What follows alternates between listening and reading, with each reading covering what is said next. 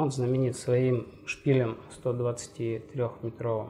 Он знаменит а, своими часами, самыми первыми часами, которые были изобретены в мире, которые до сих пор идут. Собор очень красивый, там очень много туристов, там очень много русских туристов, там очень много русскоговорящих туристов. У вас был с собой новичок?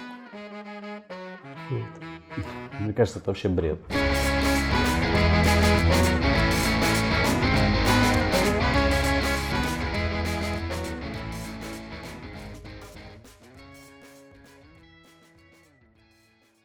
Здравствуйте, дорогие слушатели! Это одиннадцатый выпуск подкаста «Деньги, Джоули, драконы». Ядовитые. Я когда слышу «яд», слово «яд», мне сразу приходит э, в голову закулиса дворцовых интриг, когда люди подсыпают друг друга яд из перстней. Средневековых интриг. Сре- средневековых, да. А потом э, мне еще представляется лес. И почему-то ядовитые мухоморы сразу же. Угу. И потом э, обожравшиеся этих мухоморов ядовитые викинги. В общем, вот такой у меня богатый внутренний мир и познание в области Да, ядов. вы, вы человек не только широких взглядов, но и глубоких познаний, да. А нет, я еще помню плакаты «Злой яд», алкоголь. Да, и особенности национальной охоты, А там в что? которых тоже эта фраза фигурировала. Про водку, да. Что вы ни нашли, спасения мне ищите. Я потом тяпнул рюмку, рюмку и... А, злой яд. А наш выпуск как-то связан с отравлением, которое не так давно нашумело. Я не имею понятия о том, что вы имеете в виду. Но это когда, так сказать, навалило. Я не Нав- понимаю, я не понимаю. Нет, я, я, Мгм. я продолжаю не понимать, о чем идет речь, и наш выпуск совершенно ни с чем подобным не связан. Несмотря на то, что я не понимаю, с чем вы имеете в виду. Что вы имеете в виду? Он ни с чем не связан с подобным. Нет. Никакой политики. А при чем здесь политика вообще? Ничего подобного. Нет. Мы просто решили. У вас случайно нет своей компании, которая занимается пищевыми добавками спортивными? Сегодня мы об этом поговорим, да. А также сегодня мы поговорим о замечательных живописных шпилях и разнообразных небольших уютных городках в Северной Европе, в которых, как говорят, можно невероятно замечательно оторваться. Расскажите нам, что это такое яд, а то, может, человек прочитает название яд и подумает, да он в магазине, он там сплошной яд на полках, вот на огороде у меня. Слышал я, у вас в городе химия всякой травят. Во, во, а яд сплошной. Конечно, да. Ну, начнем с того, что было известно уже за несколько тысяч лет до нашего с вами разговора, я думаю, каким-нибудь мудрым древним шумерам и вавилонянам, или вавилонянам, вавилонянам.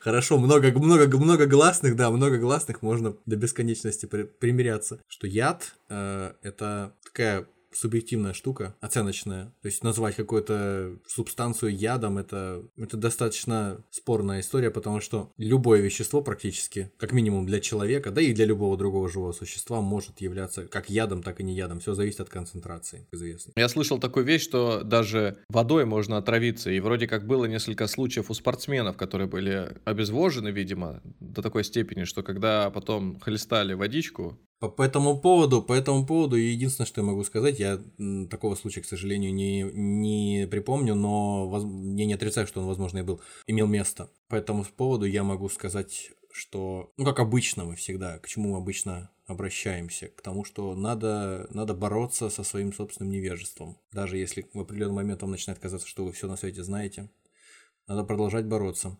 Э, Нередко страх перед э, той самой ядовитостью какого-нибудь вещества, он э, может подстегнуть, просто подстегнуть истерию. Вы можете принимать какие-нибудь странные, недостаточно взвешенные решения.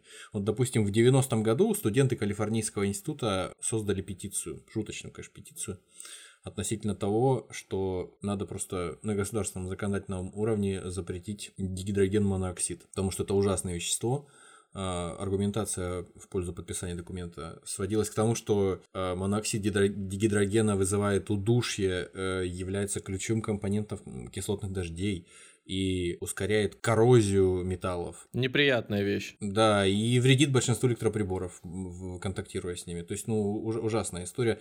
Между тем, дигидрогеномоноксид это всего лишь навсего вода. Просто она может быть названа по-разному, в зависимости от того, профан вы или химик. Дигидро, ну то есть два водород, Да. сейчас про монооксид, один кислород. Вот и получается. Ну, то есть это вещество, в котором содержится два, э, в молекуле которого содержится два атома э, водорода и один атом кислорода. э, да, один атом кислорода. Это дело трещало по швам, но нам удалось с ним справиться. Да, не запутаться в двух атомах водорода и одном атоме кислорода. С честью вышли из этой головоломки.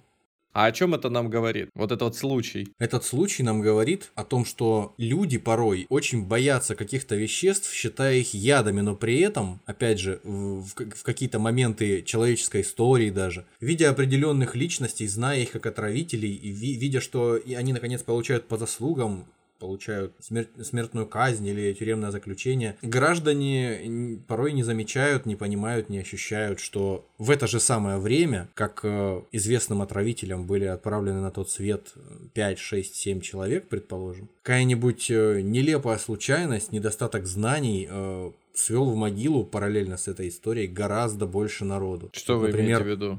Например, Древний Рим. В Римской империи люди жили, пользуясь э, определенными благами цивилизации на протяжении столетий. Одн- одним из этих благ цивилизации была централизованная подача воды в крупные города империи, как минимум. Интересно, что для подачи воды в имперские города э, использовались свинцовые трубы. За счет того, что свинец был широко э, доступен, э, он был очень легкоплавким и ковким, и его легко было применять для того, чтобы из- э, ковать из него те же самые трубы. Но, как известно, Международная организация здравоохранения нынче э, говорит о том, что минимальные концентрации свинца в воде опасной для здоровья человека или безопасной не существует. То есть любое содержание свинца в воде уже э, автоматически делает воду опасной вредной для человека. То есть мы не говорим, что использование в системе водоснабжения в Древнем Риме свинцовых труб свалило, подкосило Римскую империю и э, заставило ее развалиться, но тем не менее однозначно можно сказать, что качество жизни римлян и продолжительность этой жизни были гораздо ниже, чем если бы они использовали металлические трубы, э, прошу прощения, стальные трубы, например, или серебряные какие-нибудь. Сейчас представляю себе историю человека какого-нибудь, живущего в деревне, который слышит эту историю, думает, да хоть бы уже свинцовые про- провели». Да, да, да, да, да, это точно. Так вот, возвращаясь к римлянам, надо добавить еще к тому, что в их диете присутствовало значительное количество полезного, вкусного, легко усвояемого свинца, который они получали в необходимых для жизни и успешной э, работы всех систем организма свинец. Они также этот свинец получали непосредственно э, в пищу в каком качестве? Они всего лишь навсего использовали свинцовый сахар, так называемый, то есть соединение свинца, определенно имеющее сладковатый привкус, для того, чтобы добавлять его для вкуса в вино. Ну, то есть это, это, по-моему, прекрасно. То есть ты пьешь воду из свинцовой трубы, э, разбавляешь э, ви- вино водичкой, чтобы не так крепко было, и посыпаешь его свинцовым сахарком. Представил себе богов, э, которые спустились с Олимпа с какой-нибудь экранизации фильма, где им предлагают выпить, а они со своей бутылкой, не-не-не, у нас, у нас, с собой. Да-да-да, и Термосочек. бутылочка своя у меня, да-да-да. Я чаек, знаете, люблю травяной. Ой, у меня диета Да. своя специфическая такая. Я на, на, на фито-диете, да, извините, я тяжелые металлы не очень. Я больше по легкому всякому, знаете, там салатики, тяжелые металлы это тяжело. Да, и кроме, кроме, кроме того, да, чтобы закончить эту тему, еще красавицы Рим- Римской империи применяли э, косметику на основе свинца. М. То есть свинцовые белила для того, чтобы бледнее выглядеть, симпатичнее. Пьешь э, из э, свинцовой трубы свинцовую воду, засыпаешь ее свинцовым сахаром, параллельно с этим наводишь свинцовую красоту. Сейчас к тебе ребята с канала РЕН-ТВ подъедут и скажут, что это все из-за того, что были радиоактивные войны тогда уже. Они готовились, они знали, они защищались. Да, да, да, да, да. Это были... Была ядерная война 300 лет назад. Чистая правда. А хочется задать вопрос.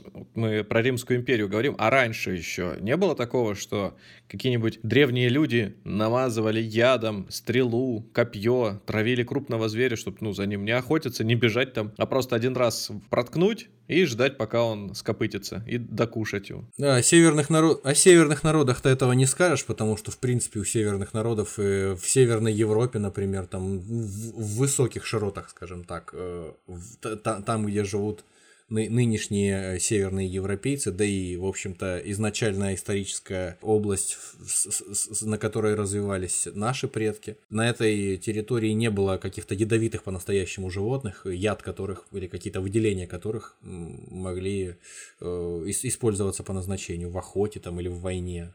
Коренные жители азиатских э, и южноамериканских, африканских э, территорий как раз совсем напротив э, практически жили в окружении целой палитры различных э, природных ядов. Например, э, в пустыне Калахари э, на наконечнике стрел выдавливали личинок жуков, например, тоже токсичных. Ну, не, не настолько токсичных, конечно, как какие-нибудь южноамериканские лягушки. Причем некоторые из них, как, например, лягушка листолаз, покрыты слизью, которая настолько токсичная, что, в принципе, одной лягушки можно было бы... Одну лягушку можно было бы использовать, чтобы целую армию снабдить ядовитыми стрелами, потому что очень токсичный яд, очень легко убивается в небольших концентрациях. Замечательная вещь, всем советую. Они это делали для охоты или для... Ну, для охоты межлич... для войны. Межрелигиозных, есть... межличностных войн. Просто тоже надо понимать, что слишком токсичный яд, если ты используешь его в охоте, он же отравляет э, животное, и ты потом можешь сам э, наесться этого отравленного мяса и, и, и скопытиться. Поэтому это ни, никому не нужно, это опасно. Я думаю, что для войны это более предпочтительно, потому что все-таки про прострелить кому-то ногу это, конечно, приятно, если это твой враг, но если ты ведешь войну прямо на уничтожение, если у вас какие-то непростые, тяжелые отношения, вы хотите прям сильно друг другу навредить, сократить поголовье чужого племени, враждующего с вами, то лучше еще стрелу и ядом смазать. Что вообще такое яд? Яд я, как не, э, не химик профессиональный, я не буду здесь сто точных формулировок каких-то э, выносить. Я единственное, что могу повторить, что я, яд это любое вещество, которое в достаточной концентрации способно при принести вред здоровью или жизни, э, жизни человека или живот. То есть, э, например, ядом для... Ну, то есть, почему я так э, не уверенно и не точно отвечаю на этот вопрос?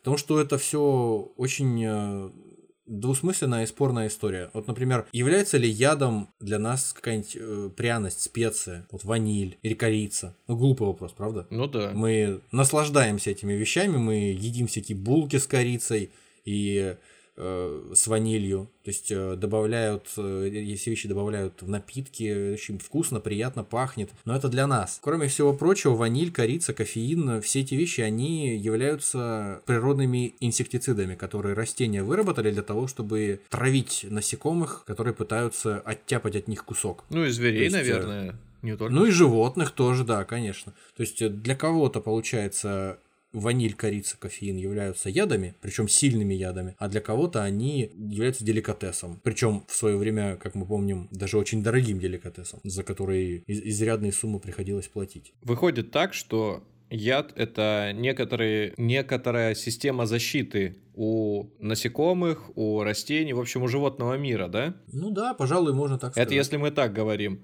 Но с другой стороны, ядом может стать и какая-нибудь просто естественная геологическая среда, в которую ты попал для тебя. То есть ты можешь жить, например, на каких-нибудь тех же самых там свинцовых залежах, да, и пить оттуда воду, и потом через поколение понять, через два, что почему у тебя семья не растет, не прибавляется, так уменьшается. Потому что вот этот вот яд существует. Нельзя ли сказать, что при этом, может быть, земля сама от вас защищается и травит, чтобы вы там не селились? Можно, конечно, по-всякому здесь насочинять, но, например, нам в организме не секрет, что человеческому организму для успешной э, жизнедеятельности, для успешного функционирования нужны, нужна соль, поваренная соль, содержащая ионы натрия. Все это нам нужно для правильной, корректной, если я не ошибаюсь, правильного, корректного функционирования нашей нервной системы, для передачи электрических сигналов между синапсами в наших нейронах, для того, чтобы передавать сигналы от мозга к нашим мышцам, предположим. Но, несмотря на то, что в определенных важных для нас, э, незначительных для организма концентрациях эти ионы и, собственно, содержащая их поваренная соль полезна, важна и необходима для того, чтобы поддерживать водно-солевой баланс, так сказать, и э, гомеостаз организма, то есть постоянство состава сред организма. Тем не менее, если э, кому-то захочется поэкспериментировать и съесть, предположим, грамм 300 соли за один присест, просто взять вот и пол пачки соли съесть, то, я думаю, ничего хорошего из этого не выйдет. То есть э, будет э, подниматься давление, э, может произойти отказ каких-то органов и, в общем, достаточно близкая к смертельной дозе. Мгм. То есть выходит так, что ядом мы называем одновременно и оружие, и оружие, которое природа сама создала, и называем еще переизбыток какого-то вещества начинает вредить нашему здоровью. То есть до какого-то момента это не яд, но когда его концентрация увеличится, мы называем это яд. Мне вот все-таки кажется, что вот проще всего сказать, э, ответить на вопрос, что такое яд, вот как, э, так же, как мы уже э, отвечали на него чуть выше. Ядом является любое вещество для буквально любого живого существа, просто пр- пр- предоставленное или использованное, примененное, съеденное в достаточной Мгм. концентрации. То есть достаточная концентрация любого вещества способна убить э, жизнь. Главное эту концентрацию выдержать. Ну что ж, давайте теперь поговорим, как это сквозь века прошло и докатилось до наших дней, как травили себя хомо. Даже не то, что как травили себя хомо, а просто, скажем так, попытаемся дать некоторую такую историческую справку того, как живые существа взаимодействовали с ядами, так сказать, э, на протяжении своей истории. Ну, естественно, по большей части мы будем говорить о Homo sapiens, само собой. Но начать можно, например, с любопытной истории о кислороде. Кислород, казалось бы, необходимая э, составляющая э, нашей атмосферы. То есть без кислорода живые существа, по большей части сколько-нибудь развитые живые существа, не способны существовать. Ну, то есть есть анаэробные существа, но это, как правило, бактерии.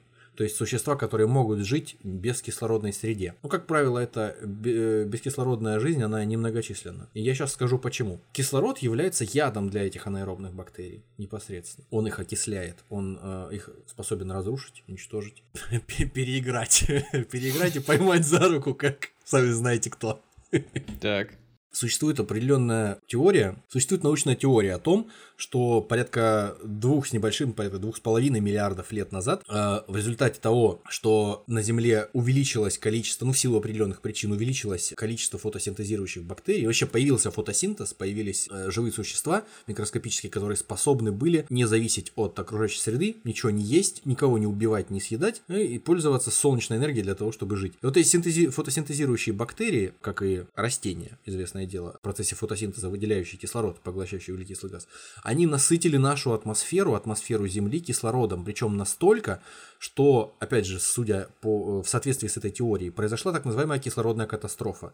То есть, э, если до этой условной кислородной катастрофы большая часть организмов на планете, согласно существующей сейчас в науке теории, была анаэробными организмами, то есть как раз теми, которые способны жить в бескислородной среде, а кислорода содержащая среда, она была такой локальной, находилась только в каких-то пустотах, пещерах, то есть где существовали эти немногочисленные популяции этих бактерий, способных вырабатывать кислород, то после этой кислородной катастрофы все изменилось, вывернулось наизнанку. Кислородная жизнь стала превалировать, заполнила всю э, планету, а бескислородная анаэробная жизнь, она осталась только в некоторых небольших удаленных областях э, Земли. Вот такая вот странная история, на мой взгляд, интересная о том, как Такая развилка получилась жизни на Земле. С одной стороны, могли бы сейчас и анаэробными остаться, а с другой стороны, вот теперь кислородозависимые. А, с другой стороны, для жизнедеятельности людей кислород столь необходим, что механи- механизм а, многих ядов а, основан именно на том, чтобы резко ухудшить доступ кислорода в организм человека. То есть настолько важен кислород. А вот оно как. Рок-звезда в мире ядов, несмотря на то, что не самый сильный яд, синильная кислота. А И почему её- рок-звезда? синильная кислота и ее соли, такие как цианистый натрий и цианистый калий. Соли Рок- смеси.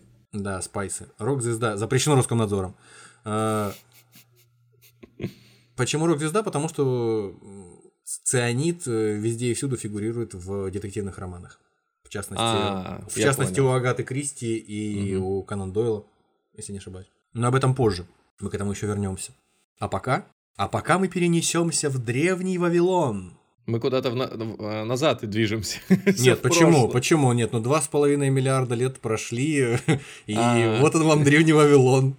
Да, скачок, конечно, такой, под стать всему, что мы здесь творим. А, В древнем вавилонском пантеоне существовала богиня врачевания Гула. Богиня вместе с этим, как как я уже говорил э, в начале, в древнем Вавилоне, по всей видимости, судя по тому, что богиня отвечала одновременно и за исцеление, и за смерть, э, в древнем Вавилоне уже понимали, несмотря на то, что это проис- э, с- описываемые события и поклонение, собственно, этой богине врачевания, это все осуществлялось там порядка э, двух с половиной тысяч лет до нашей эры, то есть э, порядка четырех тысяч или там че- четырех с половиной тысяч лет назад.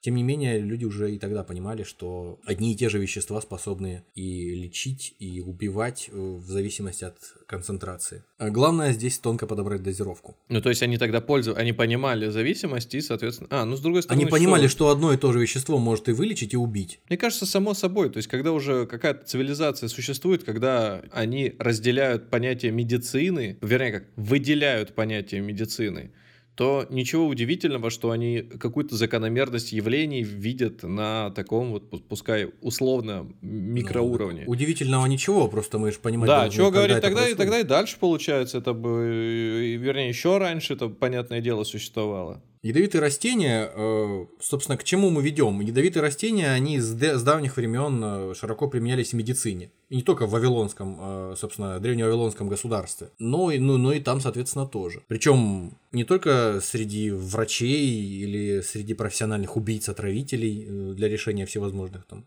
сложных проблем политических, например, но также и в религиозных ритуалах. Например, раскопки, исследования гробниц и текстов древнего Вавилона говорят о том, что в Вавилоне практиковались э, ритуальные жертвоприношения. Но не то чтобы жертвоприношения, скорее ритуальные самоубийства, когда э, в гробницу царя спускались э, оп- определенное количество его приближенных, они производили там, можно сказать, определенные ритуалы, спускались, у каждого бы- были свои какие-то предметы, у кого-то музыкальный инструмент, у кого-то там какие-то еще вещи.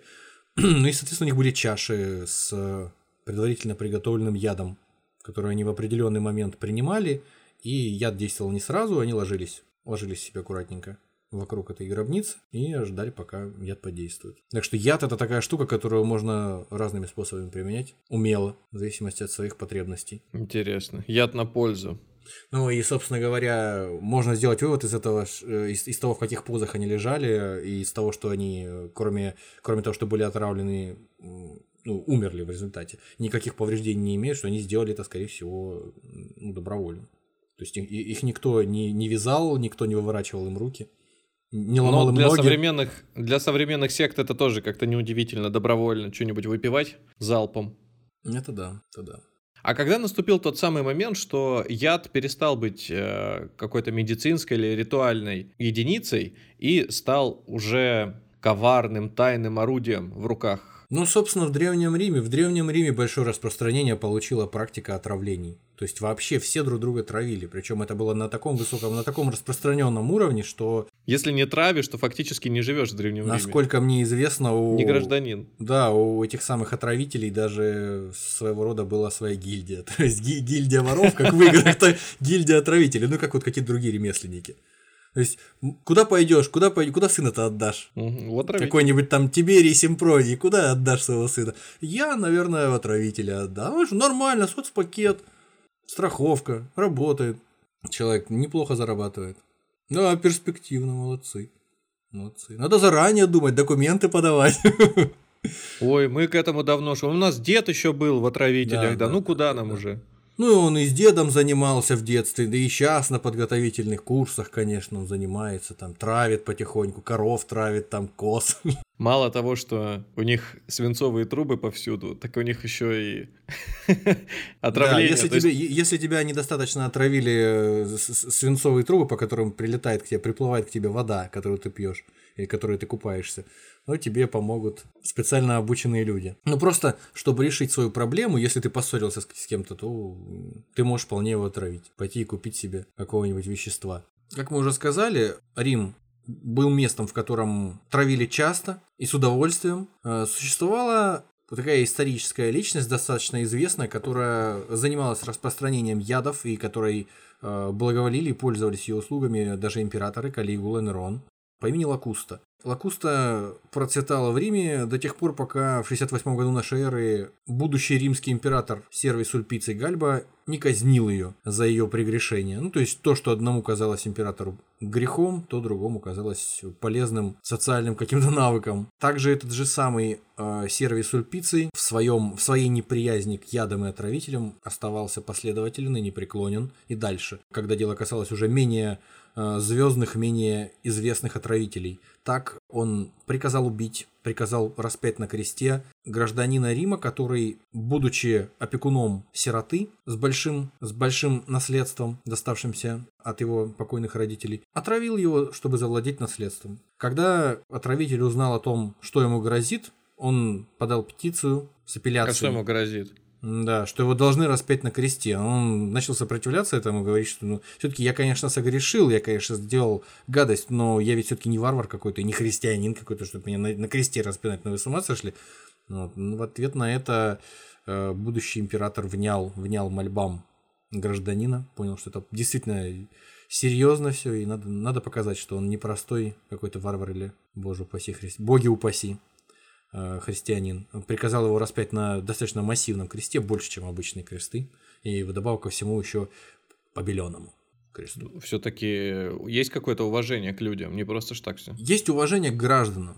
Статус гражданина mm это, это священный статус в Риме, да. Но это какие-то имена, это нонеймы из исторического мира, ну, для меня. А рок-н-ролльщики из мира Цезарей, Гай Юлий, он ядами как-то жонглировал, пользовался? Или, может, он был только холодным оружием? Да, только по-мужски решал вопросы. Ну, а, нет, только однако, есть раз сведения, говорил да. сво- своему оппоненту, говорил, раз на раз выйди. Да, нож, но, говорил своему оппоненту, нож достал, режь.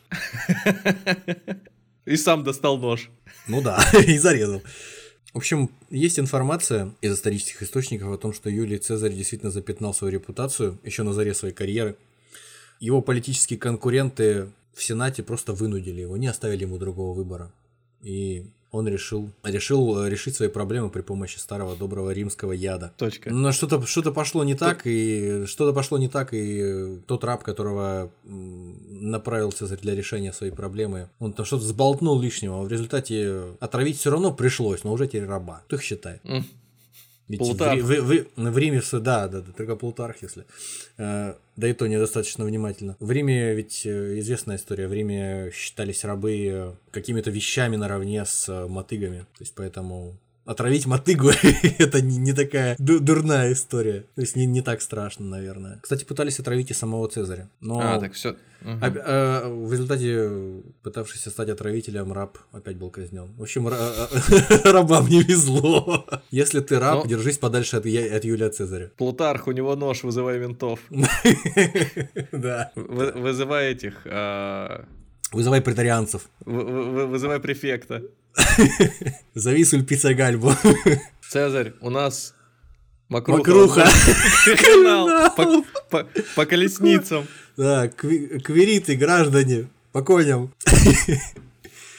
Так, так, так, так. Из того, что ты сейчас рассказываешь, я вижу так, что на, на протяжении исторического развития яд, он Общедоступного средства решения некоторых проблем в нечто более... стал переходить, да, в какое-то оружие тайного убийства. И сейчас даже мы говорим о том, что это не, не- ну, чаще всего подразумеваем, что если нас травят, то нас травят как бы без нашего согласия. То есть мы это не видим, опять же. То есть нет такого, что на нас идут прям с ядом, как там, в, не знаю, там, в Первую мировую войну. Вот Ну, слушай, э, что- мож- можно сказать, можно сказать, что э, в результате усовершенствования, в, раз- в результате развития науки, химии в частности, и методов э, диагностики, то есть как минимум определения, чем был отравлен человек, уже посмертно, есть, а, с, с улучшением, усовершенствованием этих методов, естественно, уже стало сложнее кого-то отравить и остаться безнаказанным. Те яды, которые не могли раньше обнаружить, их просто стало легче обнаруживать, э, появились, э, появилась более современная, более прогрессивная наука. Но это опять-таки стало происходить, опять же, насколько мне известно, только в конце 19 века. А до этого все-таки все-таки ядами пользовались бодрее. Допустим, Мгм. еще в Великобритании в 19 еще веке в тех же самых аптеках, в которых можно было купить обычные химикаты, бытовую химию, грубо говоря, по нашим нынешним меркам, там же можно было купить и средство для травли крыс, чтобы травить крыс. Кры- крыс, которые слишком много знают. Да. Слишком много трепят своим языком. Своим И хвостиком. слишком, и слишком э, много куда тычут свои крысиные носы. Знаете, э, мне кажется, что, учитывая, что информации чрезвычайно много, и каждый случай сам по себе, на мой взгляд, ну просто невероятно интересен, а- особенно для людей, которые в это не вникали никогда и не интересовались, я думаю, что было бы интересно, было бы правильно сделать некий беглый обзор, просто беглый обзор того, как яд и человек взаимодействовали между собой, какие происходили интересные случаи э, в этом отношении, на что они влияли. А ведь порой, по крайней мере, по определенным теориям, сложившимся в разных областях науки, яды действительно влияли на поворот истории в ту или иную сторону и на какие-то Яд и события. человек. Институт яда и человека. Да. э, Институт э, по борьбе с материнством, комитет по борьбе с материнством и детством. Как мы уже говорили, не- не- неоднократно сегодня, что для, что для русского хорошо, то для немца смерть, что для человека хорошо, то для бактерий смерть. Какой-то заплесневелый хлеб, казалось бы, ну что, ну плесневелый хлеб, можно даже и съесть его, и ничего страшного не будет. Как выясняется, да, ну, примитивным языком выражаясь, конечно, заплесневелый хлеб. Я веду к пенициллину. Смертельный яд для ряда бактерий, а для человека невероятно полезное и замечательное лекарство, которое после своего изобретения просто изменило э, течение истории. Позволило людям не умирать как мухам после всяких уколов булавкой, а вполне себе спокойненько выживать, лечиться. Слушайте, а можно ли сказать, что, например, отдельные провинции, которые заплесневелый сыр жрали целыми, целыми повозками, Целыми вазами, да. что они тем самым, не зная, повышали свое качество жизни? Но ведь не каждая плесень, не каждый пле- вид плесневых грибков, он э, одинаково полезен. Не, не весь пенициллин, не вся плесень, э, не все, не все то пенициллин, что плесень. Вот М. так как-то. И поэтому просто и- истерично жрать лю- любую заплесневелую пищу, это еще не значит бороться с болезнетворными бактериями. Видишь, э, стена заплесневела. Да. Что мне вот эти аптеки ваши? Вот. Натурально. Это- не- некоторые лучок выращивают на подоконнике, знаешь, Да, это, да, это да, плесень на напоминает- стене. Напоминает какую-то историю, сю- сюжет э, «Доброе утро» на Первом канале, когда там из пластиковой бутылки какую-нибудь кормушку для птиц готовят, и параллельно вот, а если у вас под подоконником образовалась плесень, не спешите ее убирать. Проснулся утром, лизни под подоконником, да? Залог Да. здорового, э, залог крепкого организма – плесень под подоконником. Подоконная плесень. Даже ругательство какое-то. Плесень ты подоконная.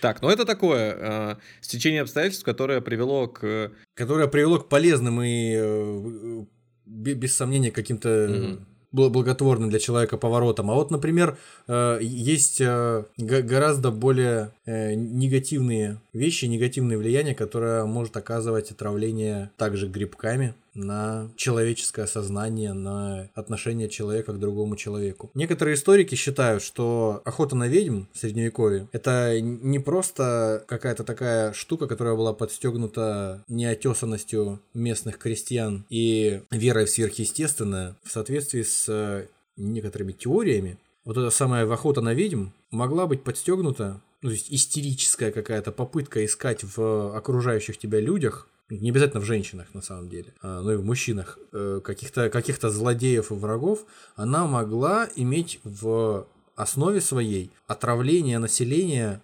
грибками. Дело в том, что существует э, такое заболевание трав, ну и злаков в том числе, спорынья. И вот э, предположительно, в те времена, когда свирепствовала в Европе охота на ведьм, посевы, европейские посевы, в том числе ржи, например, они страдали от э, спорыньи. И скошенная рожь, э, ее зерна, пораженные спорыньей, шли в пищу, после чего у людей происходило некое помутнение сознания, и они э, с трудом отдавали себе отчет в определенных вопросах просто. Вот поэтому это могло подстегнуть их э, уже существующую на тот момент э, какую-то опасливость, э, суеверие, желание побыстрее тщательно убить то, что тебе непонятно и неизвестно, а потом уже потыкать в него палкой и разобраться в, том, что, что на самом деле. То есть из-за того, что из-за того, что спороня поражала какие-то злаки, они потом у них ехала кукуха, и они убивали случайных людей просто потому, что они выглядели подозрительно и вели себя. Нет, ну просто, насколько я понимаю, термическая обработка не уничтожала споры, не, не уничтожала полностью опасность, которую вызывало, вызывало это грибковое заболевание.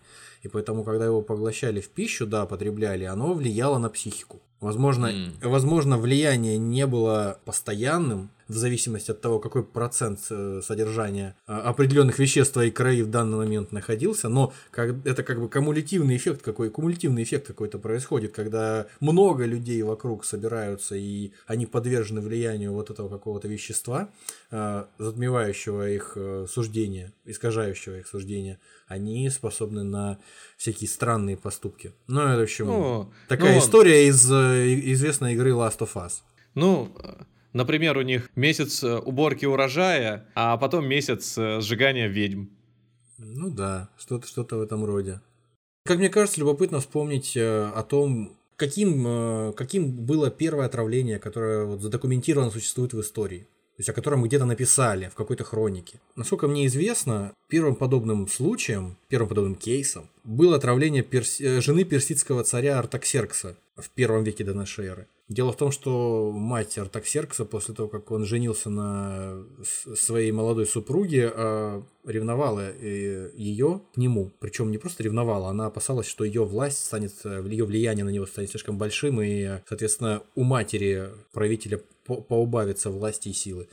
В результате обе женщины подозревали друг друга, относились друг к другу с сер- с серьезным недоверием, закономерным. И когда садились э, принимать пищу, они кушали из одной тарелочки и ели одно и то же блюдо, чтобы, не дай бог, никто никого не отравил. А сын и муж, наверное, думал, какие у меня все-таки вот Не разлей вода, не разлей вода, сидят, просто вместе днюют и ночуют, кушают из едят, а, тарелочки. а- а- а он на них смотрит и говорит, боже мой, я на вас так смотрю. Я а, а налюбоваться начале- не могу на вас. А вначале думал, что ну вот характеры у вас разные, никак не договоритесь. А тут смотри как, ой, и любо-дорого. Сидит и слезы вытирает.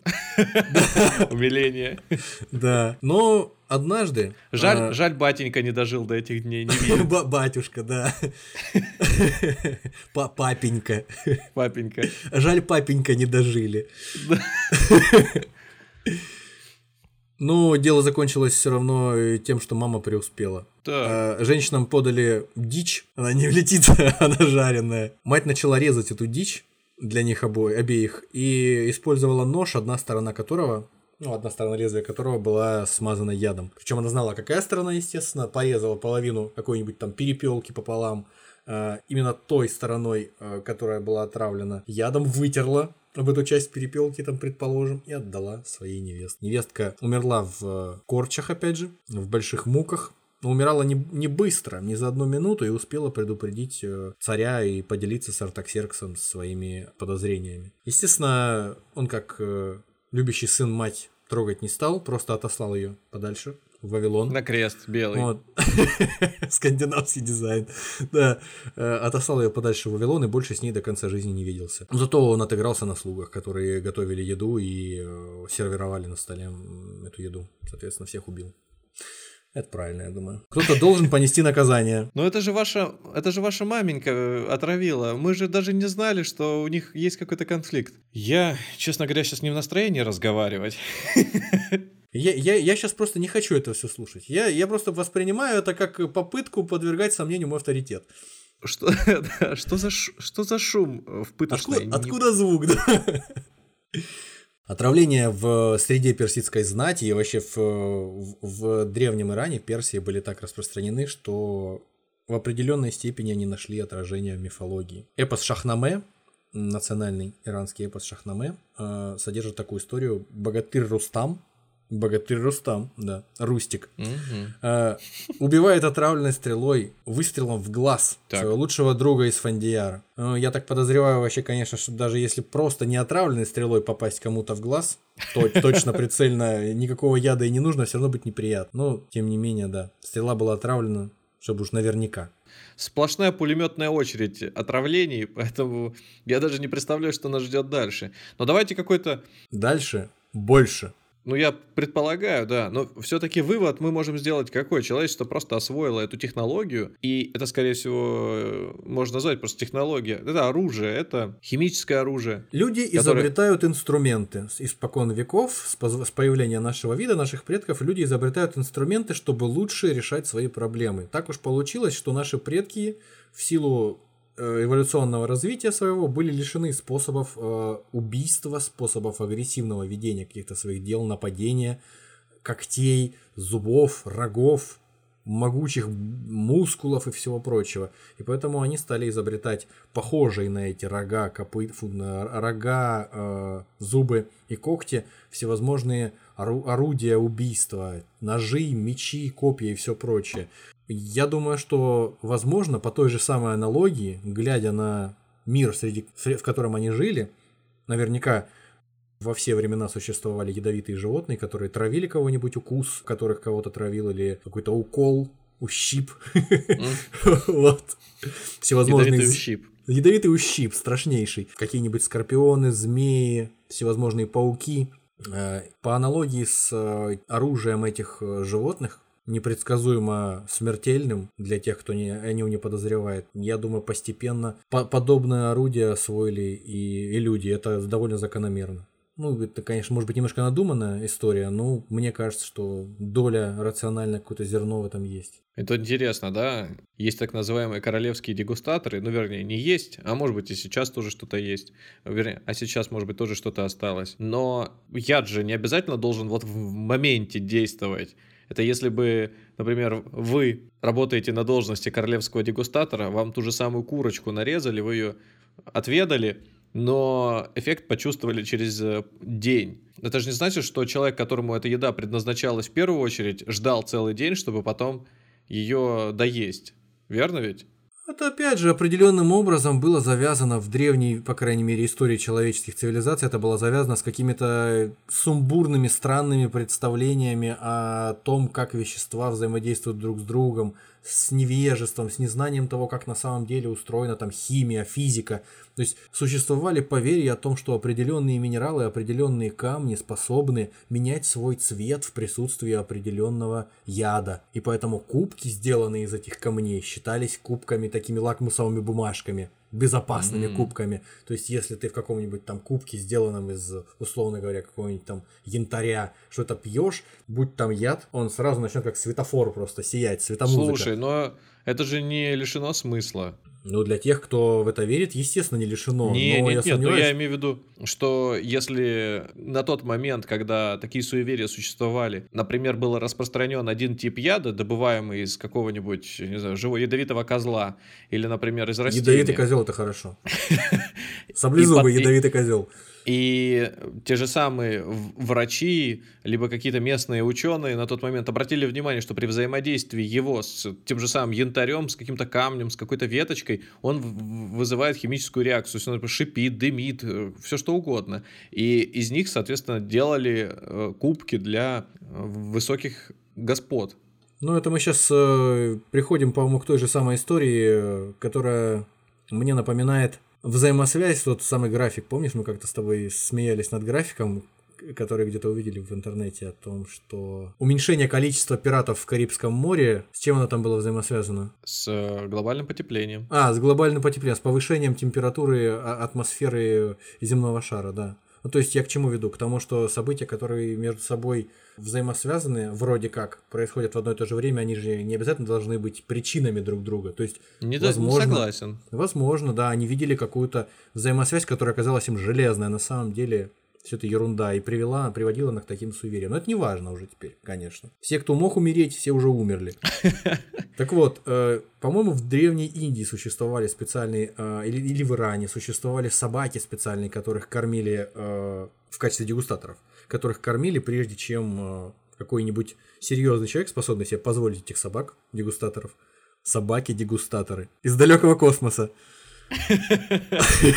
Это просто фильмы категории Б, боевики категории Б. Эти собаки, они сначала пробовали еду, а потом пробовал человек, который, э, которого они должны были обезопасить. Так вот, отравители научились обходить этот барьер, то есть создавать такие яды, которые на собачек не действовали. То есть собачка скушала и не умерла, а хозяин скушал и умер. Вот так вот.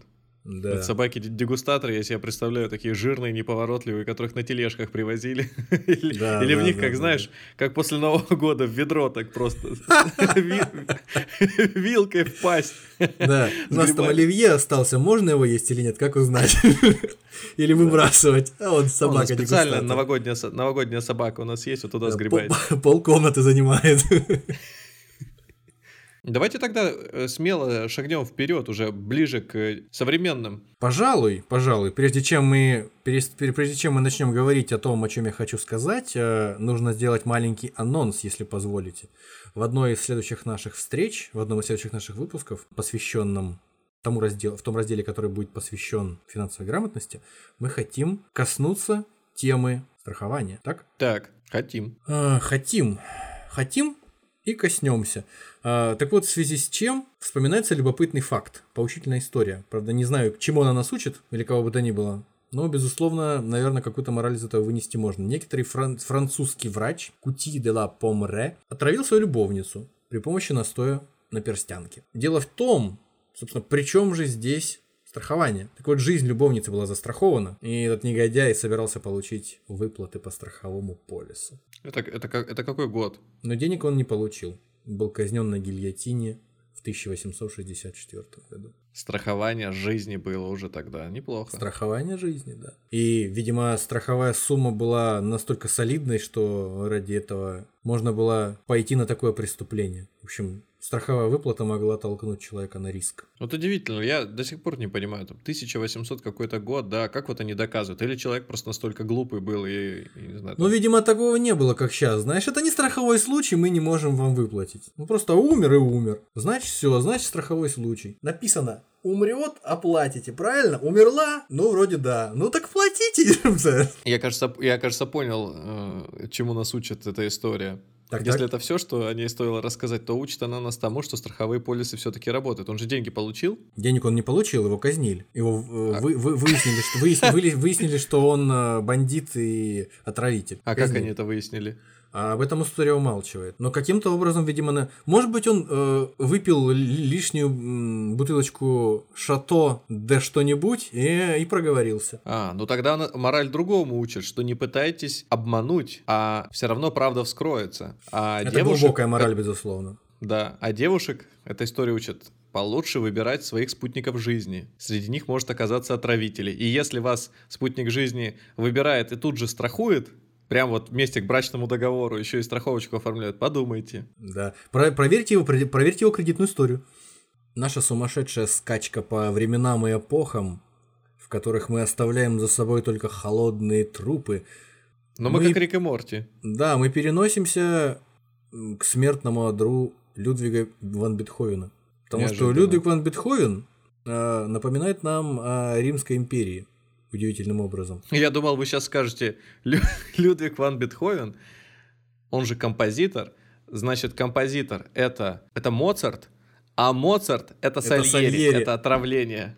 Да, хотя А это, вот так вот. по-моему, бредни, не доказанные никем. Ну ладно. А, в общем, почему Людвиг ван Бетховен напоминает нам о нашем разговоре про Римскую империю? А, дело в том, что э, когда тело Людвига ван Бетховена эксгумировали и провели исследование. Я не знаю зачем, на самом деле. Почему нет? Почему нам не выкопать Людвига ван Бетховена, даже после того, как он давно умер? Ну, интересно. В конце концов, интересно. Кого бы выкопать? Сегодня Людвига вы- вы- Сегодня выкапываем. Бетховена, да. А, слушайте, а может быть тогда у элит существовала такая мода выкапывать и смотреть? Выкопаем и потом посмотрим.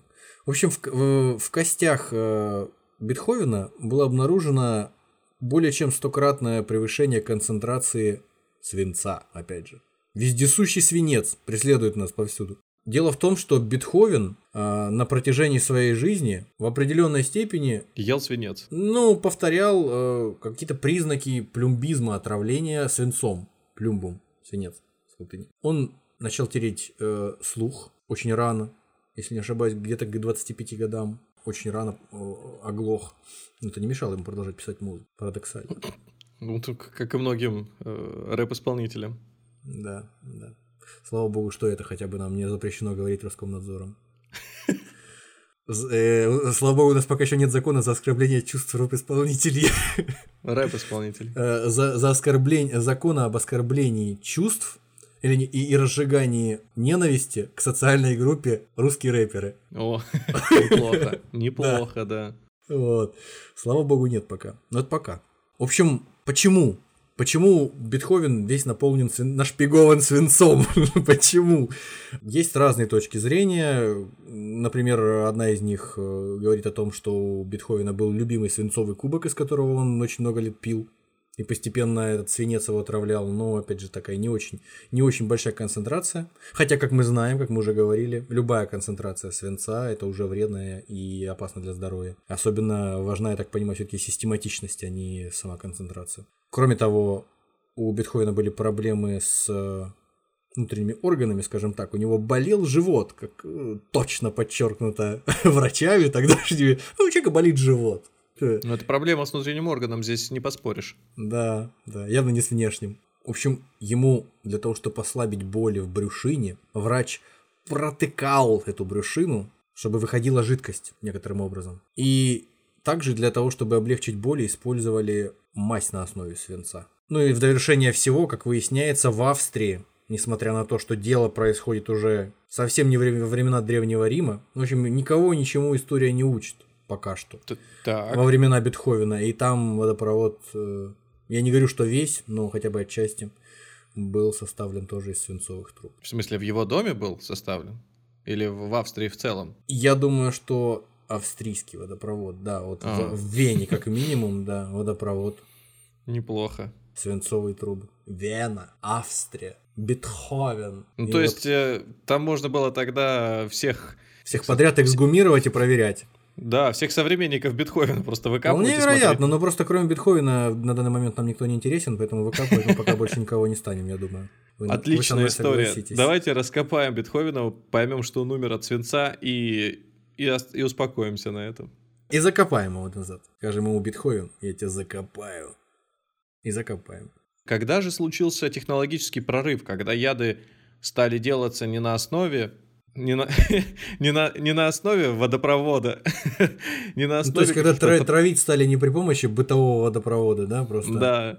А когда стали выделять прям специально, осознанно, чуть ли не в промышленном масштабе, когда это приобрело, ну такой, Б- Когда это стало на какие-то более профессиональные рельсы, что ли, да? ну да. Мне кажется, вот интересным, не лишним будет упомянуть о том, что, допустим, в течение 19 века, в начале 20-го, ну, скорее, да, скорее, наверное, в 19-м, в той же Британии, Великобритании, зачастую травили или травились не столько потому, что именно хотели кого-то отравить, а потому что квалификация тех же, скажем так, с позволения сказать, химиков или тех же фармацевтов, аптекарей, она была недостаточно высокой, порой что-то просто путали. Путали дозировки веществ, путали одни вещества с другими, и поэтому совершенно случайно люди, которые даже и и не думали, в мыслях не держали необходимости кого-то убить путем отравления ядом, они это все-таки делали. Британия, 19 век, некий торговец сладостями, назовем его Джо Леденец. Джо Леденец на палочке или просто Джо Леденец? Это Джо важно. Леденец. Просто по прозвищу Леденец. Так,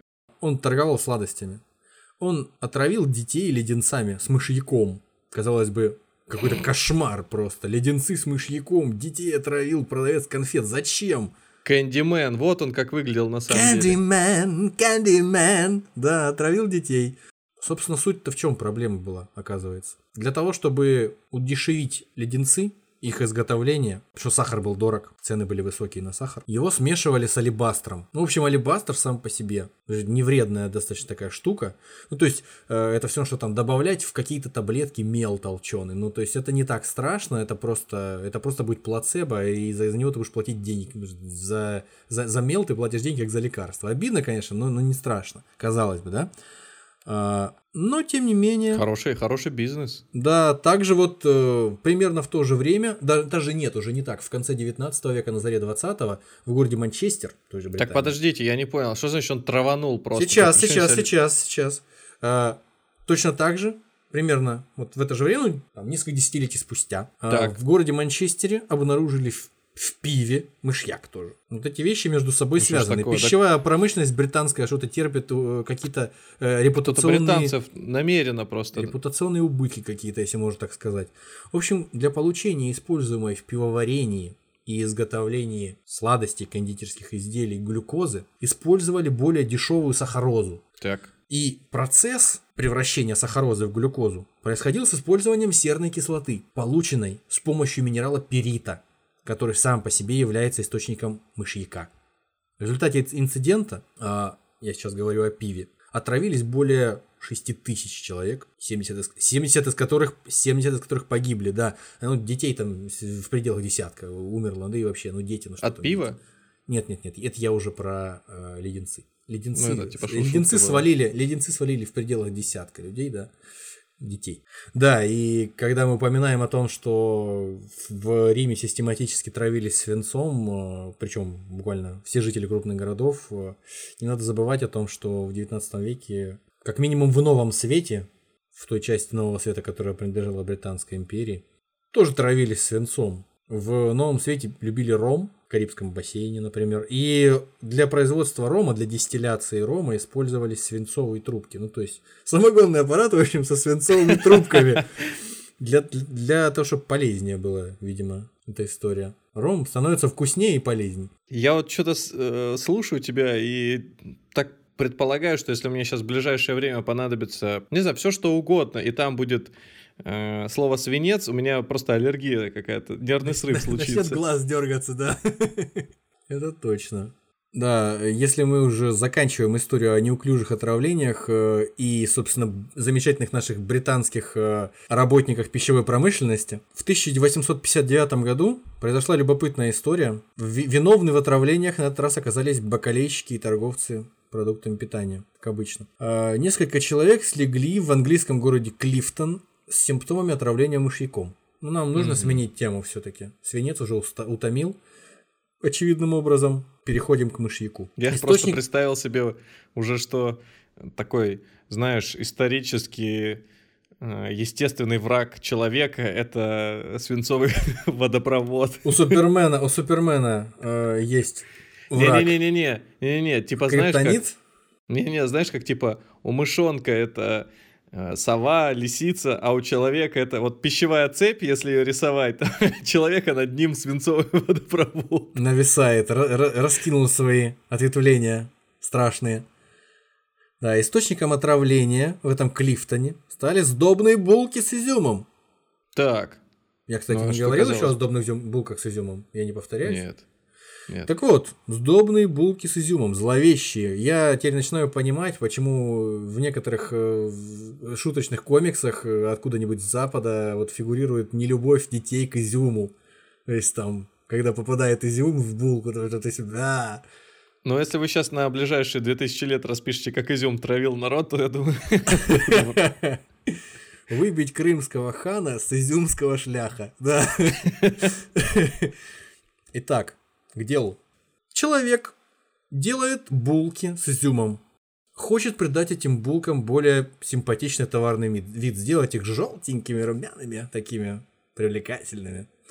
Для этого он хочет использовать хромово-кислый свинец. Ну, когда ты хочешь сделать румяные булки, что тебе нужно? Конечно, хромово-кислый свинец это первое, что приходит на ум. иду, да? Да.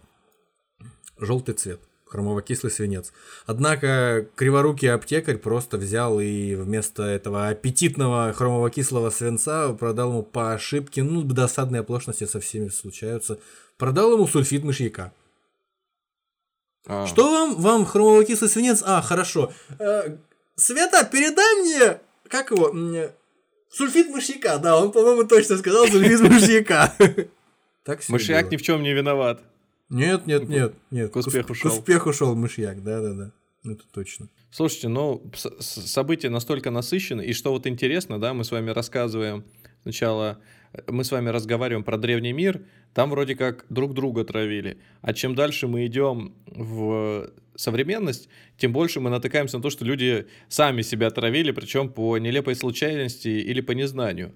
Но если вспомнить события последнего века, то яды, э, вот в, наверное, таком более распространенном виде все-таки связаны с войной, с военными столкновениями. И, и из того, что было в прошлом, я вспоминаю только истории про каких-то ядовитых коров, которых сбрасывали, ну или просто не ядовитых коров, а Чумных там- каких-нибудь коров, да. Ну да, чуть или просто травили колодцы. Вот это вот, ну это как-то явно видно, это понятно. А сейчас же мы имеем дело более с технологичными возможностями. Как здесь-то ос- обстоят дела? Да, я тоже считаю, что мы несправедливо э, много внимания уделили, так сказать, тактическим способам применения ядов в человеческой истории. И совершенно несправедливо обошли стратегические способы применения этих замечательных веществ. Надо это исправлять. Начнем сразу по порядку. Горчичный газ, он же иприт, как известно, вещество, которое промышленно производилось э, для Германской империи, для ее нужд в Первую мировую войну и применилось э, германское, было применено германской империей э, впервые в бельгийском Ипре. Ну, то есть недалеко от бельгийского Ипра, мгм. от, от которого получила свое название. Ужасная штука. Отеки, отслоение слизистых оболочек при вдыхании, э, язвы, выпадение волос. Но самое интересное, что подчеркивает основной тезис, который мы э, упомянули в начале нашего разговора, любая самая жуткая гадость, в том числе и которую изобретает человек, она имеет и обратную сторону. Она может быть в какой-то степени и лекарством. Иприт, как выяснилось, для меня это было открытием, я об этом, например, не знал. Иприт, э, кроме всего прочего, что я сейчас перечислил, он имеет э, способность повреждать ДНК клеток, вырывать азотистые основания из ДНК и РНК, Неплохо. что позволяет применять его в онкологии, точечно используя против э, опухолей, уже против их ДНК. То есть разрушать опухоли не на клеточном, а буквально на уровне органоидов, на уровне э, химическом уже. То есть иприт, которым травили людей в Первой мировой войне, сейчас уничтожают рак, ну или, по крайней мере, одну из методик используют. Я, как я понимаю, да, это одна из методик, которую, ну не то чтобы так прям широко применяют, наверное, но тем не менее вот она существует. Интересно. Ну, нельзя обойти такую тему, как газовые камеры, используемые во Второй мировой войне, э, в течение Второй мировой войны нацистами, естественно. Это очень, очень э, показательный пример использования боевых отравляющих веществ. Нельзя о нем не сказать. На самом деле, вовсе не нацисты придумали травить людей газом для того, чтобы от них избавиться. То есть э, еще в 21 году, 1921 году в США некий доктор Ален Маклин, Ален Маклин Гамильтон, разработал способ уничтожения людей отравляющим газом. Ну, то есть как, как, ме- как метод смертной казни. А, ну После вот, чего он да. стал применяться в Неваде, э, в штате Невада, и э, был прописан в законодательстве как официальный способ э, убийства приговоренных к смертной казни. Ну, вот, наверное, речь шла о каком-то гуманном способе убийства, не так, что человек. На самом деле, насколько мне известно, этот способ убийства был даже более болезненный, чем, чем расстрел. Ну, то есть чел- А. чело- человек страдал сильнее, умирал не моментально, как минимум. А, ну да, гуманизм чуть попозже появился. Гуманизм это наше все. Вообще сегодняшняя беседа это в основном, Сплошной в основном гуманизм. о гуманизме, да. О человеколюбии. Ну, далее, естественно, этот способ э, уничтожения человеческих существ применялся во Второй мировой войне в лагерях смерти. Это был так называемый циклон Б. Точно так же, как и иприт, если я не ошибаюсь, это изначально разработанное вещество. А, Вещество изначально было разработано как пестицид. Использовался, циклон Б использовался в Калифорнии в 1880-х, в конце 19 века, как э, пестицид в сельском хозяйстве. Наряду с циклоном Б э, также применялся просто угарный газ из выхлопных труб автомобилей. То есть передвижные газовые камеры, в которых уничтожали людей, они были оборудованы выхлопными трубами, выходящими загибающими, я так, загибающимися, я так понимаю, выходящими непосредственно в какие-нибудь э, помещения, какие-нибудь Для чего, кузовы. такие, э, для чего такие траты вообще, заморочки? Не проще ли было просто перекрыть доступ к кислороду и все? Ну, это сложно сказать. Мне кажется, что это какой-то, все-таки в определенной степени, это какой-то злой гений тоже по- э, диктовал эти э, способы уничтожения людей. И опять же, немцы, как люди педантичные и считающие деньги, я думаю, когда они реш- решили э, организовать окончательное решение, так сказать, еврейского вопроса, в том числе, они просчитывали все, ну, в общем, они, они составляли какую-то смету с этого процесса. То есть э, расстреливать людей это явно дороже. То есть много боеприпасов уйдет. Ну, короче, ты, ты хочешь сказать, что это не спонтанное решение? Я что- сомневаюсь, что это спонтанное решение, да, потому что все-таки в закрытом пространстве непроветриваемом поставить много людей и пустить газ, ну, это как минимум э, гораздо менее трудозатратно, чем нанять людей, заплатить им зарплату, чтобы они пришли, зарядили патроны и, с- и срасходовали эти патроны безвозвратно. А газ, в конце концов, как я понимаю, не полностью испаряется, уходит куда-то. Его можно всосать через какую-то вентиляционную систему, возможно, повторно использовать. Я думаю, мы увлеклись э, малоотходной технологией использования боевых отравляющих веществ.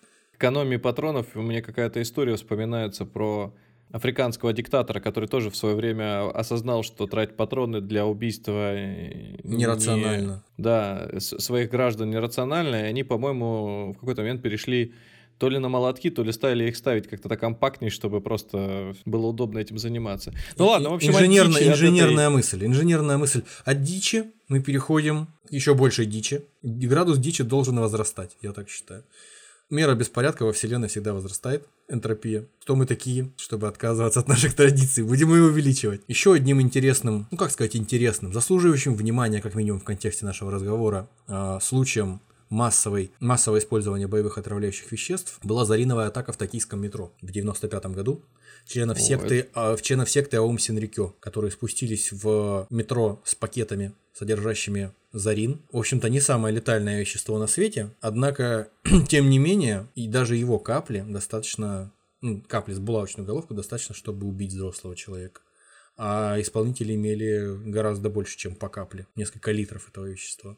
До 30 человек погибли в результате этой атаки. Тысячи были отравлены. Кроме того, Зарин наряду с э, ипритом был применен в 1988 в Ирано-Иракской войне с Адамом Хусейном. Ну, кстати, вот небольшая ремарка, что когда говорят про то, что террористы в основном носят какой-то религиозный характер и чаще всего он ведет э, к мусульманам, то в данном случае это буддисты же были. Они Я были отмечаю. сектой, да, на основе буддизма, но они были, насколько я знаю, не религиозной сектой. То есть там какое-то было синкретическое такое, смешивающее э, куски различных верований, э, мироощущения, какая-то система убеждений. В общем, они стремились к переустройству мира некоторым образом. Да, и в конце всей этой истории что надо сказать? Э, Зарин – это вещество, которое разработано было в Германии, опять же, как пестицид в свое время. Как выяснилось, его боевые качества тоже сложно переоценить. Однако, даже Гитлер, даже Гитлер, исходя из определенных соображений, не стал использовать Зарин в войне. То есть Зарин Почему? так и не использовал. Ну, то есть ему казалось, что промышленное использование Зарина подстегнет страны-союзники к использованию, как ему казалось, гораздо больших запасов своих собственных отравляющих веществ. У него были такие сведения о том, что союзники хранят там и соз- со- создают совершенно дикие объемы отравляющих веществ, которые они не применут использовать. И, в общем, так или иначе, даже Гитлер воздержался от того, чтобы использовать Зарин в войне, а глава Аум Синрикё Сёка Асахар оказался не таким щепетильным человеком, э, не говоря уже о Саддаме Хусейне. Мы вот все время здесь рассказываем, по крайней мере стараемся, упоминать какие-то яркие персонали, каких-то известных исторических личностей, э, которые у нас э, влияют какое-то, наверное, значение на по- повороты мировой истории. Но, на удивление, есть место подвигу даже в жизни простого человека. Простой посудомойки. Простой посудомойки из школы номер 16 Минского района Киева. Тамары Антоновны Иванютиной. Звучит это все странно, конечно. Тамара, Иваню-. Тамара Иванютина, да, она, она была такой женщиной непростой судьбы, была судима за спекуляцию, и на работу посудомойкой устроилась в школу по поддельной трудовой книжке. Казалось бы, ну и ладно. Устроилась. Посудомойкой по поддельной трудовой книжке. Это ж какое у нее прошлое было, Смотря, даже- смотря, нет, дело не в этом. Возможно, просто школа была очень, э, очень элитной и, знаешь, как бы посудомойкой, смотря куда, смотря куда устраиваться. И посудомойкой берут только с высшим техническим, там, предположим, образованием. Престижная работа, возможно. В общем, в 1987-м Иванюшину арестовали по обвинению в отравлении учеников в школьной столовой. Двое умерли, девять уж удалось откачать. А почему ее в этом обвинили, спросите вы? При проверке ответственно за качество продуктов в столовой, выяснили, что две недели назад, за две недели до событий, медсестра, которая следила за этим, медсестра-диетолог, скоропостижно скончалась при странных событиях. По доброй традиции, которую мы уже начали с эксгумации останков Людвига Бетховена, останки медсестры эксгумировали и выяснили, что в ее останках, в ее трупе находится безумно огромное количество талия, тяжелого токсичного металла. Казалось бы, Минский район Киева, школа номер 16, какой талий? Тем не менее, при обыске у Иванюшиной обнаружили маленькую, но очень тяжелую, весо- увесистую коробочку, которая оказалась наполнена именно талием. Выяснилось, что У, ка- у каждой хозяйки должен быть э, дол- всегда при себе у должна быть- женщин свои секреты, правда? Что-то, как замечательное блюдо, что ты добавила? Любовь или соль? или Это талий. Ну, это она в камеру говорит, это не говорит она. Да, да. Или майонез кальвы? Нет, это талий. Майонез тальвы. Да. э, Оказывается, у госпожи Иванютиной и ее семейства было знакомое в геологическом институте, у которой они много лет под предлогом травли крыс, о которой мы уже сегодня говорили, брала просто безвозмездно просила тот самый талий. То есть он просто хранился, наверное, в качестве одного из образцов э, каких-то там веществ, минералов, как это бывает в, у геологов. Выяснилось в результате, что своего первого мужа для того, чтобы овладеть его квартирой, Иванюхина, Иванютина тоже отравила талием. Точно так же, как свекра и свекровь в своем втором браке. Зачем? Потому что они не нравились. А, Как у как, как интервильское привидение ответила своей маленькой подружке, когда она спросила, вы действительно убили свою жену? Ну да, но она была дурна собой и совершенно не умела готовить. Здесь тоже. Э, Самое главное, что когда начали допрашивать Иванютину на предмет того, зачем она отравила детей, она сказала, что хотела отомстить детям за то, что они не захотели убирать за собой разбросанные по столовой стулья и столы, то есть неправильно расставлены. да. Да. Иванюхина, э, Иванютина, прошу прощения, стала одной из трех женщин, которые в постсталинский период были подвергнуты высшей мере наказания. Так или иначе, личность все-таки известная, интересная. Делая выводы из того, что ты сказал, меня только один момент интересует. Это как защититься от этих самых ядов. Потому что, ну, ясно, если идет война, можно ждать всего чего угодно. Но у тебя в истории много было примеров бытовых. Конечно, если тебя хотят убить и отравить, никуда от этого не деться. И мы не будем сегодня рассказывать, и мы не ставили целью раскрывать какие-то подробности отравления Скрипаля, Литвиненко, Навального. Это все слишком Да, и это очевидные вещи, которые наверняка на слуху у вас и так. по ним слишком мало информации, чтобы делать какие-то выводы и строить из себя политологов и И экспертов. экспертов, да. Другое дело, что в нашей современной жизни и так много всяких угроз, к которым стоит относиться как минимум внимательно. Ну, понятно, что если там в комичной манере говорить, что главным нашим врагом все-таки является свинец, и по возможности обращать на это внимание исключать его попадание где бы то ни было. Но за нас, я думаю, какие-то ГОСТы, какие-то стандарты определенные уже, наверное, этот момент решили. Но все-таки обращать внимание на состав тех продуктов, которые мы потребляем, тех предметов, которыми мы окружаем свою жизнь, и стараться все-таки на этом не экономить. Потому что Особенно главное, что сейчас э, нас окружает так много бытовой химии, которая просто используется нами везде и всюду, что как минимум дети э, могут э, спокойно получить к ней доступ, и последствия могут быть самыми разнообразными. Ну, вот, кстати, интересно, что с точки, э, с точки зрения яда, можно ли, вернее, можно ли это отнести к ядам, но та же самая аллергия на различные э, вещества, из которых делается одежда, производятся продукты, то есть это тоже своего рода такое э, отравление. Ты можешь не замечать, как впоследствии аллергия, это же не, не всегда там покраснение кожи или какие-то... Ну, если у человека аллергия на какой-нибудь арахис до такой степени сильная, что у него может произойти так называемый отек квинки, и он задохнется и умрет, то арахис для него действительно яд смертельный, и никаких вопросов здесь, по-моему, быть не может. Мгм. Например. При этом сказать, что яд это стопроцентный наш враг, тоже нельзя. Потому что вот из твоих историй можно всегда найти примеры, когда они использовались и в положительных сюжетах, когда Змеиный же... пчелиный яд. Да, да, да, змеиный, пчелиный, согласен. Поэтому э, реакция на то, что надо окончательно запретить какую-то вещь, окончательно избавиться, тоже не поможет. Надо скорее, как это всегда было, ну, в каком-то смысле покорить. То есть нужно это использовать, нужно это исследовать, нужно это изучить и понять, какую пользу из этого можно вынести. Понятно, что в свое время наши предки вынесли пользу из этого, когда натыкались постепенно и методом вот такого тыка, да, Научного. и на зуб пробовали все те грибы, которые мы теперь знаем, что они ядовитые, все те ягоды, которые мы теперь знаем, что нельзя просто так жевать. Да, даже химики в 19 еще веке и в 18 у них была такая, была такая традиция, скажем так, ну то есть метод был пробовать продукты реакции, вместо того, чтобы использовать какие-то индикаторы, типа этого лакмуса или метилоранжа, как сейчас, они использовали органолептический способ определения продуктов реакции, то есть пробовали на вкус, на запах, а это было, если не смертельно порой, то как минимум опасно для здоровья. Я даже не удивлюсь, если через N лет мы узнаем, что сегодняшний враг человечества COVID-19 каким-то образом окажет положительный эффект и будет защищать нас уже от новой угрозы. Возможно, мы однажды объединимся с ковидом вместе против новой, нового страшного врага. Вполне может быть. И сегодняшний враг станет нашим союзником. Ну, мне, мне честно, мне, мне было очень любопытно. Я никогда не погружался в историю яда настолько. Я понимаю, что во многом это, конечно, бытовая история. Она не кроет в себе каких-то тайн, загадок, может быть, чего-то неописуемого и сложного. Она скорее говорит о том, что жертвами становились либо люди несведущие в чем-то, либо пользовались им как орудием убийств. Но в целом это такое явление, которое, наверное, сейчас для нас становится основным врагом врагом. То есть человек в последнее время боится не то, что его кто-то съест или заколет ножом, он скорее боится чего-то неизведанного. И на, это, на этой платформе как раз находятся отравляющие вещества, яды, вредные всякие вещи и, и естественно, вирусы.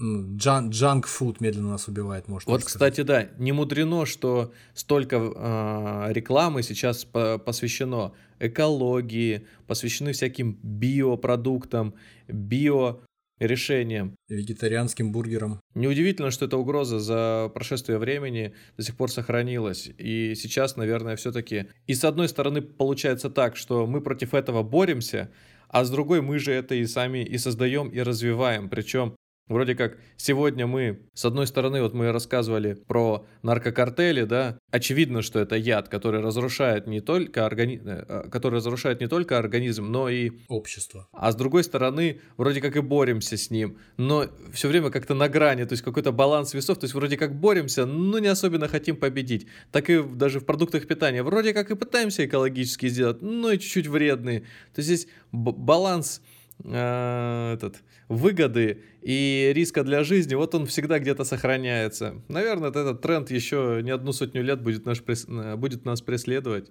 Посмотрим, что из этого ну выйдет. Ну да, как дружба и вражда человека, попеременная дружба и вражда человека и алкоголя. Бесконечная, бесконечная схватка, как у Шерлока Холмса и профессора Мариарти. Кто кого сбросит, кто кого сбросит в водопад, непонятно пока. Ну, либо, либо, либо рано или поздно это все закончится симбиозом. Новый, новый организм, состоящий наполовину из человека, а наполовину из алкоголя. На... Ну да. По-моему, такие организмы уже выведены. У нас же вот же есть пример. Миша Ефремов, э, артист Ефремов, который наполовину человек, наполовину алкоголь. Я бы даже сказал, где-то два к трем, что-то в этом роде, в пользу алкоголя. И немножко льда, пожалуйста. Ну да, если кто-то говорит, что человек на 80% состоит из воды, то некоторые люди на 80% состоят из этилового спирта, по-моему. И даже не всегда этилового. Но если симбиоз будет вот таким, я, честно говоря, пока не готов. Да. По сравнению с таким симбиозом, если он будет э, как-то применен в массовом масштабе, даже сюжет фильма «Идиократия» окажется какой-то утопией. Спасибо вам большое, что оставались с нами, слушали. И вам, Никита Иванович, за такой подробный рассказ, столько примеров интересных. А тем, кто дослушал до этого момента, я предоставляю возможность услышать бонусный материал. Обещаю Обещаю, что он будет коротким, но также обещаю, что он будет любопытным. Так, так, так, я, я дослушал. Да.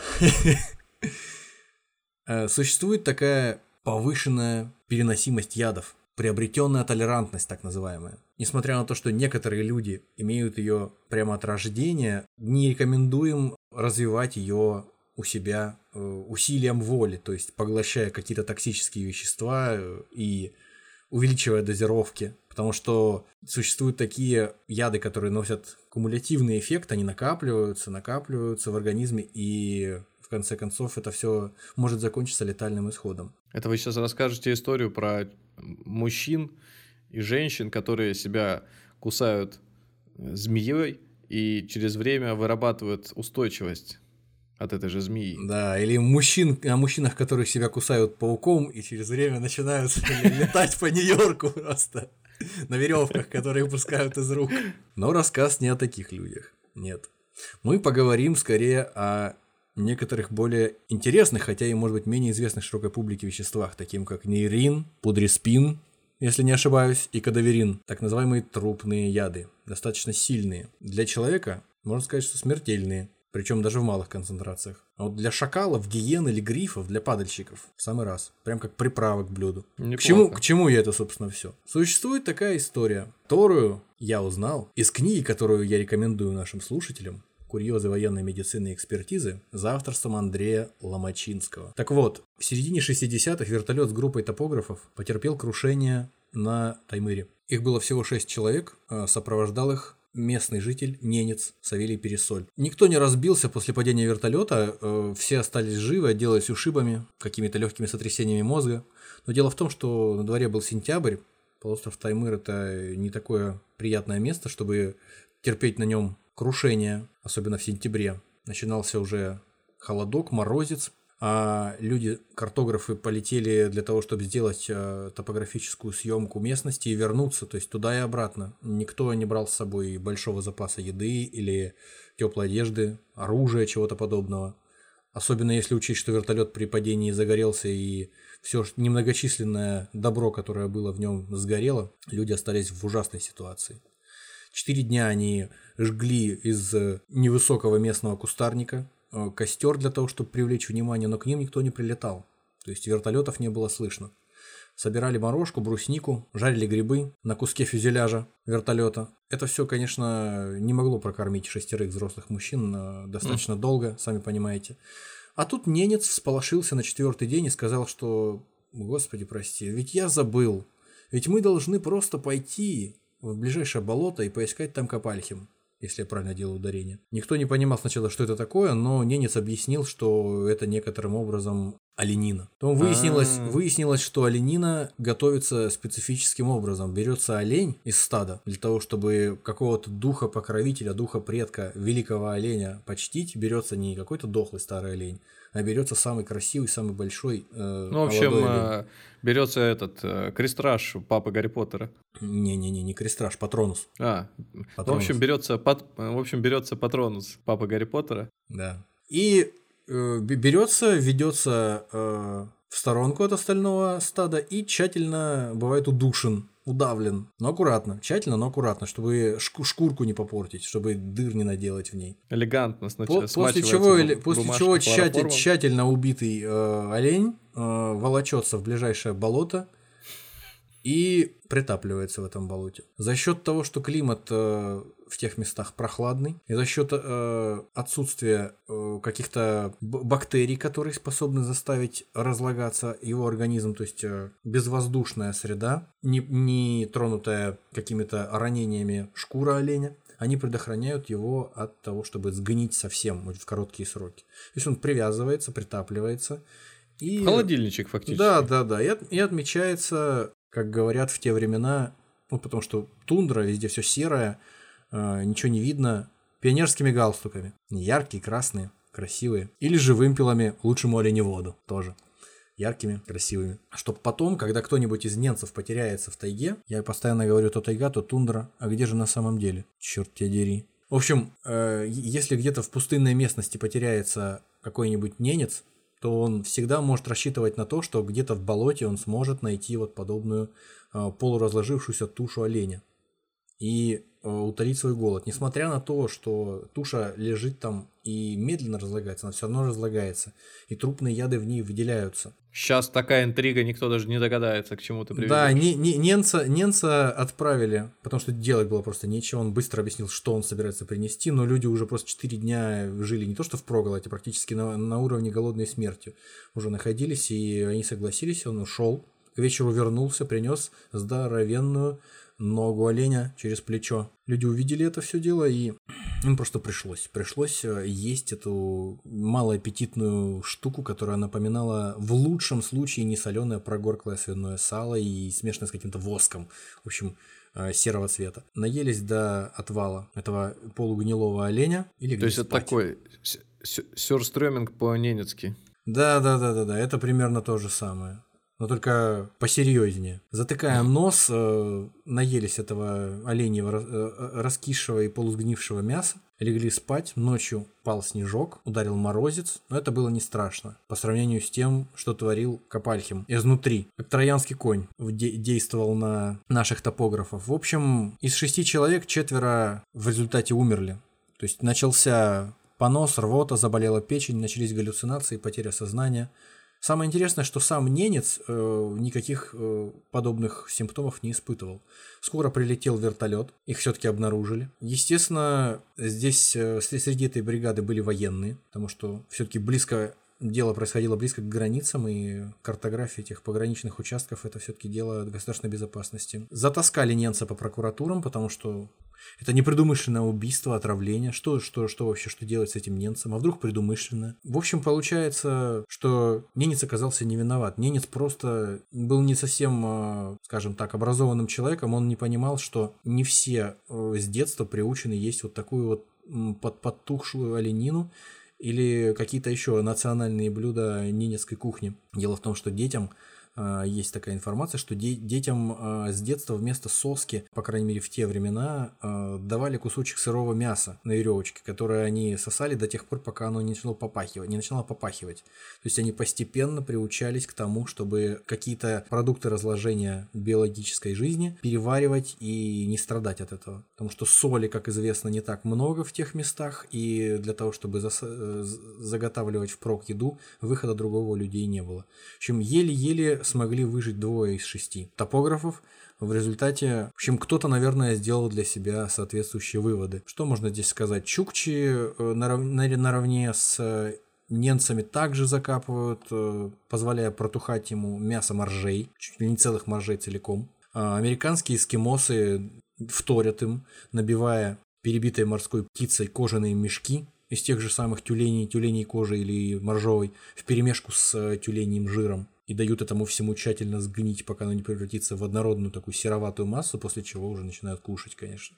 Аппетитная история. Да, да, да. А говорят, что канадские инуиты вообще э, способны целых китов так гноить. Ну, что хорошая еда берется и, с нашей точки зрения, и превращается... Где же такое болото-то найти? Да, в какой-то солидол. Нет, они просто закапывают в землю. Он там гниет, пока, пока не дойдет до кондиции. Вот такая замечательная история Красивая история. Которой хотелось бы закончить сегодняшний разговор. Ну, то есть, э, по большому счету, мы закольцевали свою беседу, то есть, с чего мы начинали, мы этим же самым и закончили. То есть, э, яды – это такая штука, которая э, является вещью относительной. Для кого-то это яд, а для кого-то вполне себе обыденная штука или даже деликатес. Ну что, это было поучительно, то есть не, не стоит. Не стоит кушать не, не стоит есть. Как бы вас не уговаривали, что это еда, эту еду едим уже целыми поколениями, и она абсолютно никак на нас не сказывается, всегда может быть какой-то нюанс. Поэтому просто так есть национальную кухню, особенно крайне экзотическую, связанную вот с закопанными животными, где бы то ни было, я бы, я бы опасался. Особенно, если рядом еще какой-нибудь свинцовый водопровод проложен. Да, можно сказать, что человечество в своей истории прошло через огонь, воду и свинцовые трубы. трубы. Свинцовые трубы, да. Если кто-то говорит, что медные, он не все знает. Ну что, спасибо вам большое за этот рассказ.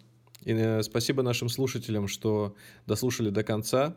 Если вам понравилось, ставьте лайки, пишите комментарии. Если у вас есть интересные темы, которые вы бы хотели, чтобы мы разобрали, можете писать также в комментариях, либо в группах, где мы представлены ВКонтакте или Инстаграме. Спасибо всем большое. До свидания. Всего вам доброго.